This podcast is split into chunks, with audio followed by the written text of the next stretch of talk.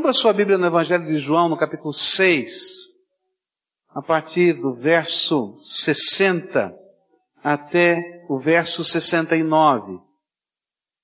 E eu queria pensar um pouquinho nas palavras que vão ser ditas aqui.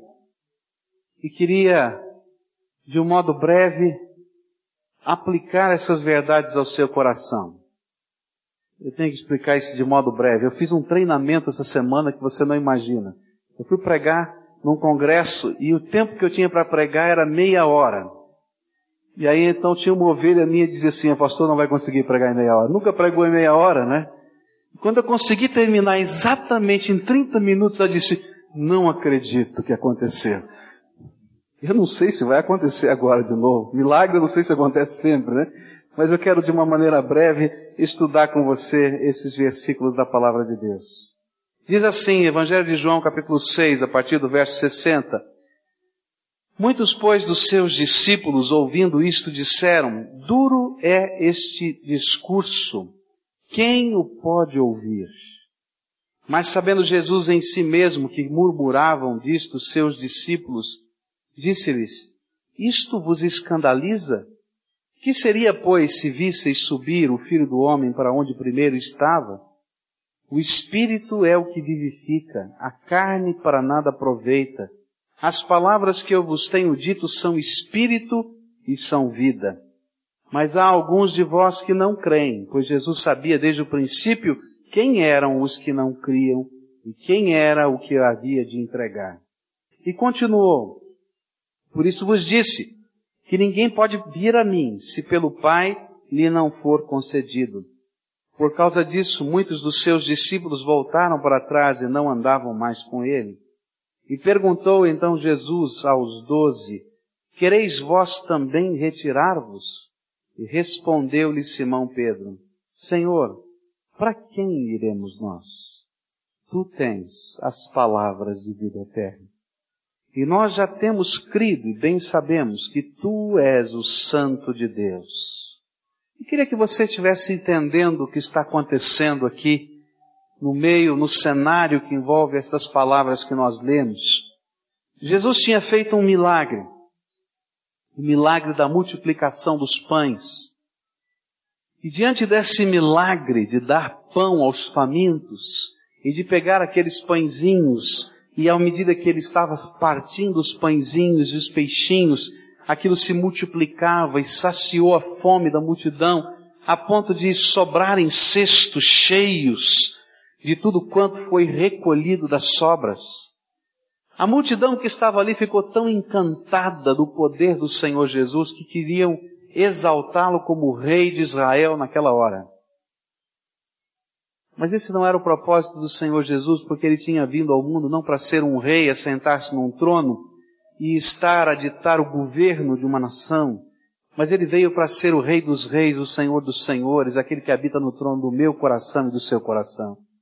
E então por isso a Bíblia diz que Jesus se afastou deles, daquela multidão, e subiu numa montanha para orar. E depois daquele tempo de oração, ele enviou os seus discípulos, pediu que eles estivessem indo da frente dele até a cidade de Cafarnaum, onde era a sua base, a sua casa. Ele morava na cidade de Cafarnaum. E no meio da madrugada diz a Bíblia que ele saiu andando pelo mar e encontrou os seus discípulos no meio do caminho e entrou no barquinho e chegaram lá na cidade de Cafarnaum. No dia seguinte, aquela mesma multidão da multiplicação dos pães estava a procurar Jesus. Onde é que está Jesus? Onde é que está Jesus? E perceberam que o barquinho dos discípulos de Jesus não estava ali. E saíram na direção, na busca de encontrar Jesus. E encontraram Jesus na cidade de Cafarnaum ministrando, pregando a palavra na sinagoga. Você pode imaginar aquela multidão?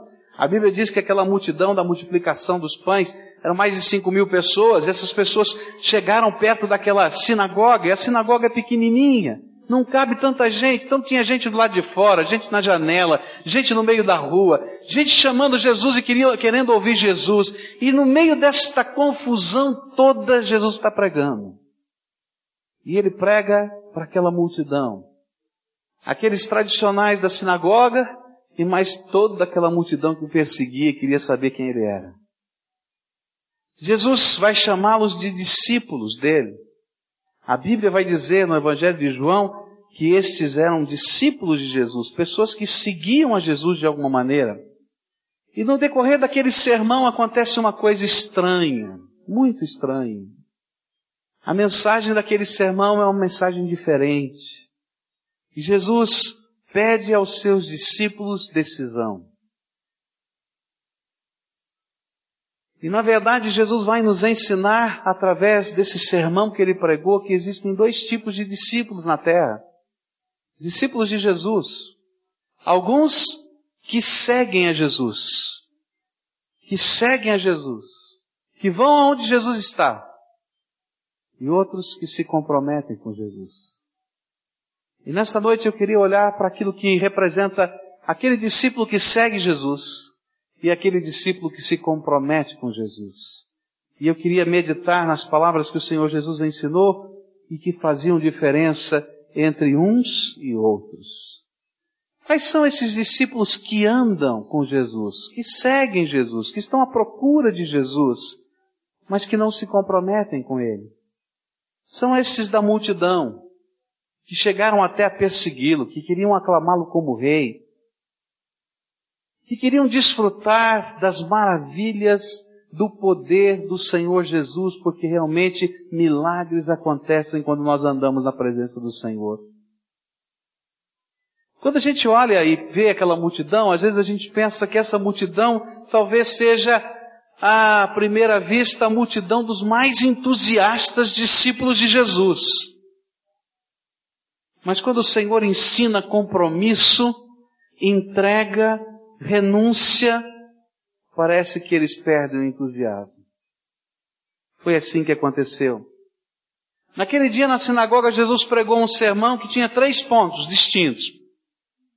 Ele ensinou a primeira coisa que está no verso 27, se você olhar na, na palavra de Deus, diz assim: Trabalhai não pela comida que perece, mas pela comida que permanece para a vida eterna, a qual o Filho do Homem vos dará, pois neste Deus o Pai imprimiu o seu selo. A primeira coisa que Jesus ensinou para aquela multidão que estava lá é o seguinte: trabalhem pela comida eterna. E ele estava olhando para aqueles discípulos tão entusiasmados e disse assim: Olha, que a busca de vocês, que vocês estão demonstrando tão efusivamente, seja mais e seja maior do que apenas a solução dos problemas que vocês estão vivendo. Que a busca de Jesus na sua vida seja mais do que resolver os conflitos do coração, os medos da alma, as circunstâncias difíceis que você está vivendo. Porque muitos daqueles, disse Jesus, voltaram porque tinham comido pão. E voltaram porque descobriram uma fonte de pão fácil como outros voltaram porque queriam ver novos milagres. E chegaram a pedir para o Senhor, Senhor, se tu és este mesmo, faz mais alguns milagres daqueles extraordinários. E Jesus olhou para aquela multidão e disse assim, gente, trabalhem, busquem, lutem por algo que é maior. Que vocês comecem a olhar para o céu e que vocês comecem a trabalhar para estar no céu. Porque todas estas coisas que parecem ser tão eletrizantes passam e não preenchem o nosso coração. Vocês precisam de um compromisso muito mais do que uma exibição. É pena que muitos dos discípulos do Senhor Jesus nos dias modernos são os discípulos apenas da exibição. Se você disser para ele que há poder na montanha tal, tem 10 mil lá em cima. Se disser que tem um homem ungido de Deus que está orando, fazendo curas aqui e acolá, você está tendo gente aqui e acolá. Mas quando chega a hora de dizer, Senhor, Tu és Senhor da minha vida, e eu quero fazer compromissos contigo, e quero, Senhor, te amar e te servir com todo o meu ser, e na hora que os apelos são na direção do compromisso, acontece o que aconteceu com aquela multidão de Jesus. Um a um você foi se levantando e dizendo, duro é esse sermão quem o pode resistir? A segunda coisa que Jesus pregou para aquela multidão foi: creiam naquele que Deus enviou. Está no verso 29. Jesus lhes respondeu: A obra de Deus é esta, que creais naquele que ele enviou. Jesus Cristo. Esse foi aquele que Deus enviou. E é esta fé verdadeira que faz com que a obra de Deus aconteça na nossa vida. Ele olhou para aquela multidão e disse assim, olha, eu sou o Messias. Falou português, claro. Não, não era o português, né? O aramaico eles falavam. Falou, claro, eu sou o Messias, aquele prometido de Deus. Creiam que sou enviado de Deus. E agora a coisa começava a ficar séria. Porque se eles dissessem que Jesus era o Messias e que criam nele, isso tinha efeitos dentro da sociedade. As pessoas iriam olhá-los de outro com outros olhos. Se eles dissessem, estou procurando o profeta, estou querendo ouvir o que o profeta tem para dizer, fui ver os sinais do novo profeta, todos diriam, que coisa boa. Mas se eles dissessem, esse não é um profeta, esse é o Messias de Deus, e nós cremos que Deus o enviou, as pessoas olhariam para eles e diriam, opa, tem alguma coisa errada. A terceira coisa que Jesus ensinou para eles foi mais difícil. Ele usou uma metáfora. E essa metáfora precisava ser compreendida. Ele disse para aqueles discípulos, comam e bebam do pão da vida. E ele estava falando da sua morte na cruz do Calvário, que nós simbolizamos e entendemos naquela ceia do Senhor, o pão e o vinho. Mas ele estava dizendo, olha, eu sou o pão vivo que desce do céu e que sou o alimento verdadeiro para as almas de vocês. E quando Jesus estava dizendo, olha, vocês precisam comer desse pão e beber deste vinho que é o meu sangue, ele estava falando de compromisso. De tal maneira Jesus tinha que estar interiorizado dentro do coração, assim como quando como um alimento, os elementos químicos desse alimento estão sendo metabolizados e inseridos em mim mesmo. E o alimento faz parte de mim depois que eu como. E Jesus estava dizendo, olha, eu preciso fazer parte da sua vida. Eu preciso entrar aí dentro do teu coração. E preciso fazer diferença dentro da sua alma. E foi justamente nessa hora, no meio dessa mensagem, quando ele pediu o compromisso desse povo, que o povo começou a dizer, duro é esse sermão, quem o pode resistir? E eu posso imaginar essa cena. Você pode imaginar mais de cinco mil pessoas aquele lugar superlotado, aquela congregação não muito grande na cidade de Cafarnaum, onde existem ainda as ruínas, talvez coubesse lá umas 300 pessoas no máximo, todo mundo em pé, talvez, porque não é tão grande assim.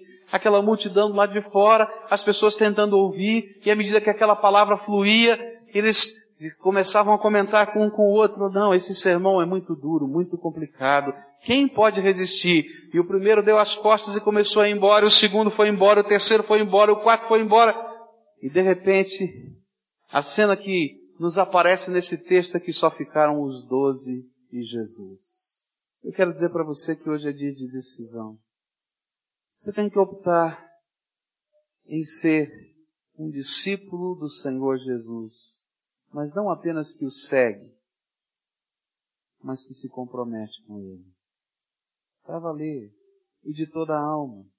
Quantos são os discípulos de Jesus nesse tempo moderno que estão de igreja em igreja?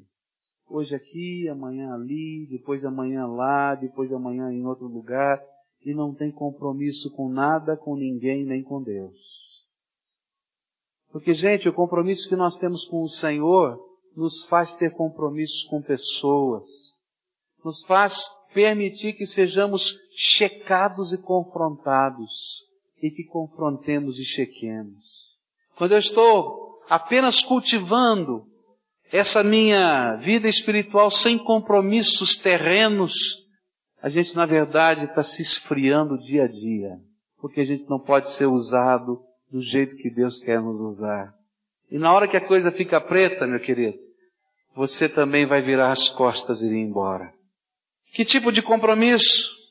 Há muita gente que Deus tem tocado ao longo do tempo, que tem tocado profundamente o coração, mas quando chega a hora de firmar compromisso com Cristo Jesus, com a fé e com a sua igreja, e pagar o preço desse compromisso, que é assumir a sua postura de crente no Senhor Jesus Cristo, ficam com medo. Deixam para amanhã, para depois de amanhã, para depois, depois de amanhã. Sabe como é que você está sendo visto pelo Senhor? Como um daqueles daquela congregação na sinagoga de Cafarnaum que se levantou e deu as costas. Quantos são aqueles que estão vivendo em pecado e sabe que estão vivendo em pecado? E Deus confronta o seu coração com relação ao seu pecado, mas fogem de uma decisão porque amam mais os seus pecados do que o Senhor que os convoca a andar com Ele. O Senhor Jesus olha para você e diz assim: para aí tudo, meu filho, e vamos colocar em ordem a vida. Eu quero ser o primeiro no teu coração. E esse é tempo de decisão na nossa vida. Quantos são aqueles que já se converteram de verdade ao Senhor Jesus, mas têm medo de assumir a sua posição em Cristo dentro da igreja e pedir o seu batismo? Porque quando a gente pede o batismo, a gente está dizendo para toda a família que a gente só se converteu agora. E que de verdade Jesus entrou agora no nosso coração. E essa é a grande diferença.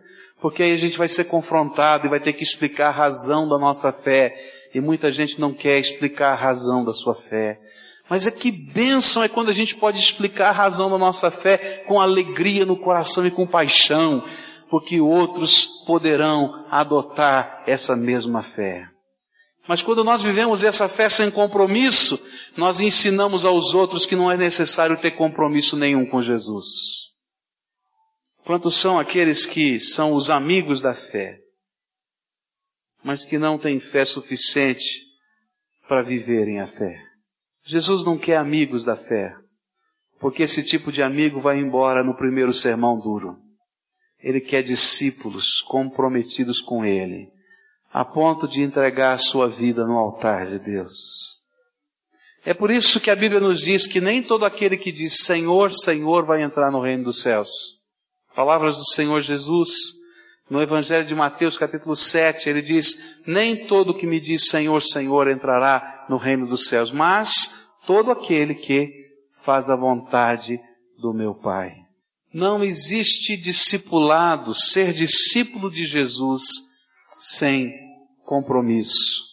Se você vai no meio da multidão, então eu quero dizer para você que Jesus olha para o seu coração e está esperando a sua decisão, o seu compromisso, a sua entrega, o assumir a postura de que você está debaixo das ordens do Salvador Jesus.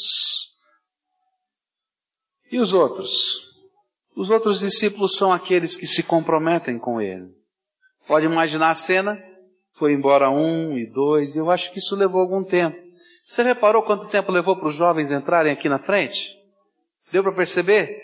E eles são só 200. Você pode imaginar 5 mil e Jesus olhando, ia indo embora um, ia indo embora o outro, indo embora o outro, talvez um grupinho saindo.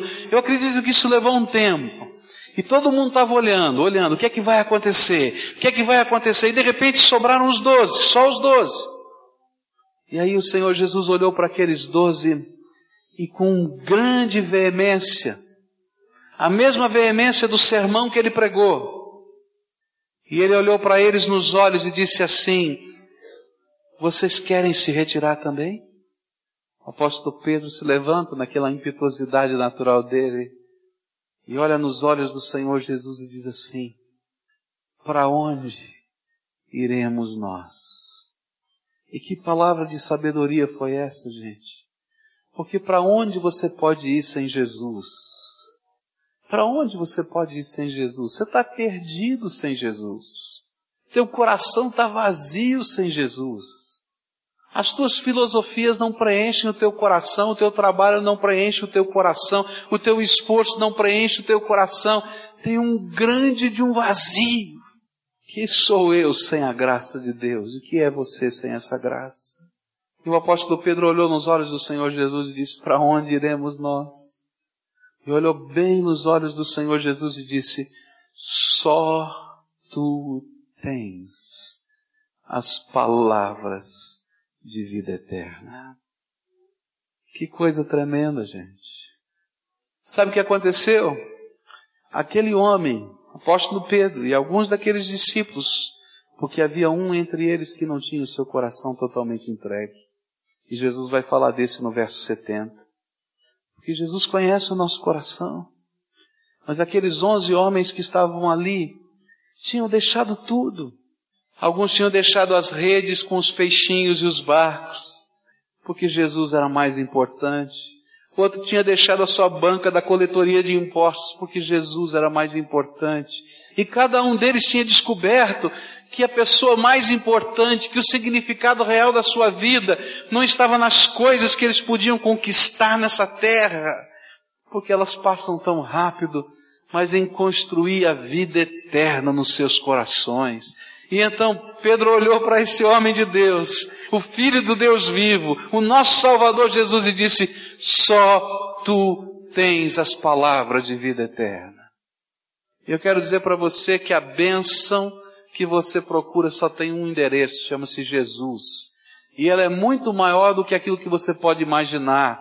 Porque se a bênção que você está procurando é apenas uma solução para uma situação difícil da tua vida, você não entendeu ainda quem é Jesus. Porque Jesus veio a esse mundo, morreu na cruz do Calvário por um propósito único, para que você e o seu Pai eterno, Deus Todo-Poderoso, pudessem ter comunhão por toda a eternidade.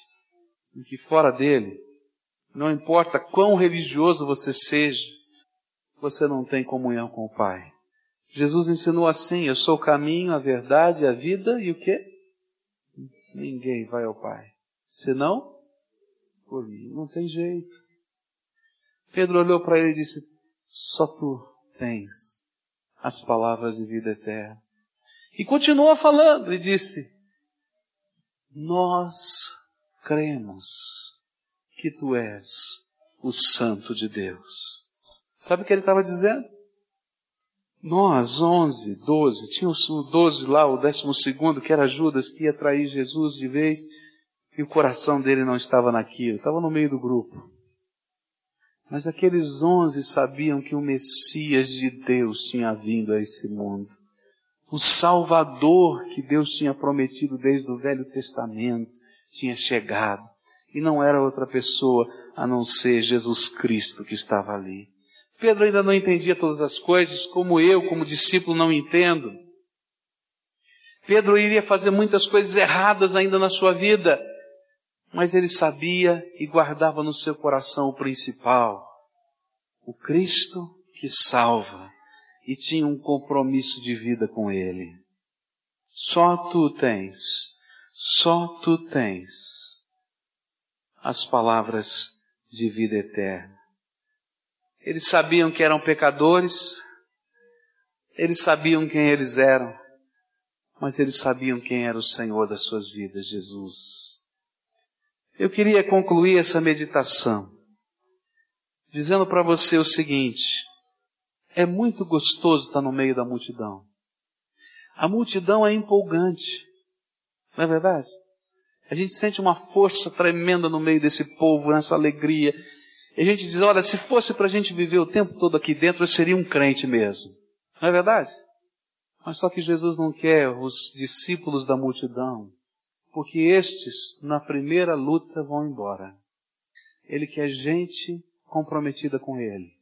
Naquelas pessoas que Ele possa colocar o reino dele dentro do coração. E aí não importa se tem multidão ou não tem multidão. Jesus vai andar contigo por toda a eternidade. E as palavras dele vão ecoar e vão fluir como um rio de água viva no coração de vocês. Mas essa não é mensagem para jovem adolescente, não. Essa é mensagem para gente que tem cabelo branco aqui. Quantas vezes o Senhor Jesus já falou com você de modo muito claro e pessoal? E quantas vezes você fugiu de uma decisão? Quantas vezes você já esteve marchando junto com a multidão?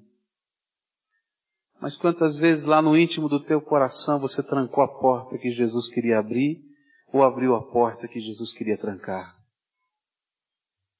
E hoje a palavra de Deus é muito simples, é muito simples, é uma palavra muito simples.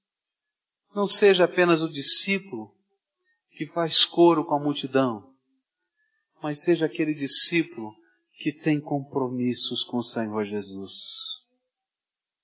Sabe, Esse Senhor Todo-Poderoso é aquele que te chama hoje a tomar uma decisão radical, total, a colocá-lo como Senhor absoluto da tua vida. A assumir a sua fé como um crente no Senhor Jesus Cristo, não como um agente secreto do reino de Deus. Não precisa ser agente secreto não, viu? A gente tem que estar comprometido.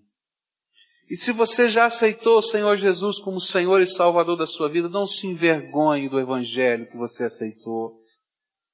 Pode ostentar esse Evangelho, pode pedir o seu batismo, porque se você quer a salvação da sua família, eles têm que saber que isso vale, vale e é importante. Você está levando a sério o teu compromisso com Jesus. Eu quero dizer para você que se você é um daqueles crentes do Senhor Jesus Cristo, de fato um dia assumiram o seu compromisso, mas por uma razão ou por outra, você está hoje aqui, amanhã ali, amanhã acolá, eu quero dizer, não é essa a vontade de Deus para você, não. A vontade de Deus é que você esteja inserido dentro do corpo de Cristo, que você tenha compromissos com o povo de Deus, com a sua igreja, que os seus dons possam ser usados ali dentro, que o Senhor possa usar a sua liderança para a glória dele, para a mobilização de outros. Então para de estar em canto aqui, canto lá, e assuma o lugar no reino de Deus que Deus te colocou. Se é aqui, você vai ser bem-vindo. Mas se é em outro lugar, esteja lá com alegria, porque o Senhor quer te usar. Porque quando a gente anda de canto em canto, a gente não está em lugar nenhum, gente. Não é verdade? E toda vez que você for confrontado, a tentação vai ser mudar de canto como aquela multidão, quando foi confrontada, disse: Duro é esse sermão. E diz a Bíblia: nunca mais seguiram a Jesus. Eu conheço muita gente que já vi servir ao Senhor com muito ardor, que hoje não está em lugar nenhum, está frio, está gelado, longe do Evangelho. E sabe como é que começou? Começou assim, quando a gente não quer assumir os compromissos do reino de Deus. Gente, fazer parte da família de Deus, fazer parte do corpo de Cristo, tem. Quero dizer para você que tem. Mas é uma santa e abençoada confrontação. Porque Deus vai trabalhando a nossa alma, o nosso espírito. Até quando nós sofremos injustiças, é bênção. Porque Deus está trabalhando os valores da minha alma. Creio mesmo naquilo que prego. Que o amor deve vir em primeiro lugar, que o perdão tem que estar na minha vida. Então viva isso. No Senhor Jesus. Alguns precisam entregar pecados no altar de Deus. Alguns precisam de libertação. Sabe por que alguns de nós estamos vivendo uma vida meio distante? Porque Satanás colocou uma algeminha lá dentro da nossa vida e fica puxando a correntinha. Toda vez que eu quero alçar voo, né, a gente está amarrado pela pata, pela perninha ali e não vai. Eles vêm cá. E eu quero dizer para você que a única pessoa que pode arrebentar essa corrente é o Senhor Jesus. Mas para arrebentar, você tem que deixar Ele ser o Senhor da tua vida. De verdade, de todo o coração. Pegar aqueles pecados que te angustiam, dar nome de pecado, pedir graça de Deus e pedir que Ele te dê poder libertador que venha sobre a tua vida. Através da palavra de Deus, Ele te dá visão, ele te dá conhecimento, Ele revela a verdade para você. E aí a minha visão se amplia. Eu entendo o que está acontecendo comigo, mas aí eu preciso buscar a graça de Deus. E graça de Deus é poder que vem do céu sobre a minha vida para que aquela visão que Ele me deu se concretize. E é assim que Deus liberta a nossa alma. Eu sou confrontado pela palavra, a palavra dói no meu coração. Eu digo, Senhor, eu não sei se eu consigo, mas eu vou dar um passo pela fé. Mas eu conto com o poder do teu Espírito. E eu vou buscar esse poder na presença de Jesus. E aí ele faz aquilo que eu não posso. Mas você tem que ter compromisso com ele. Para ser um tipo de discípulo assim, você tem que servir a Jesus com toda a sua vida, com todo o seu ser com todos os seus dons, com todo o seu valor, com todos os seus bens, porque Ele vai ser dono de todas as coisas de você. Que tipo de discípulo você é?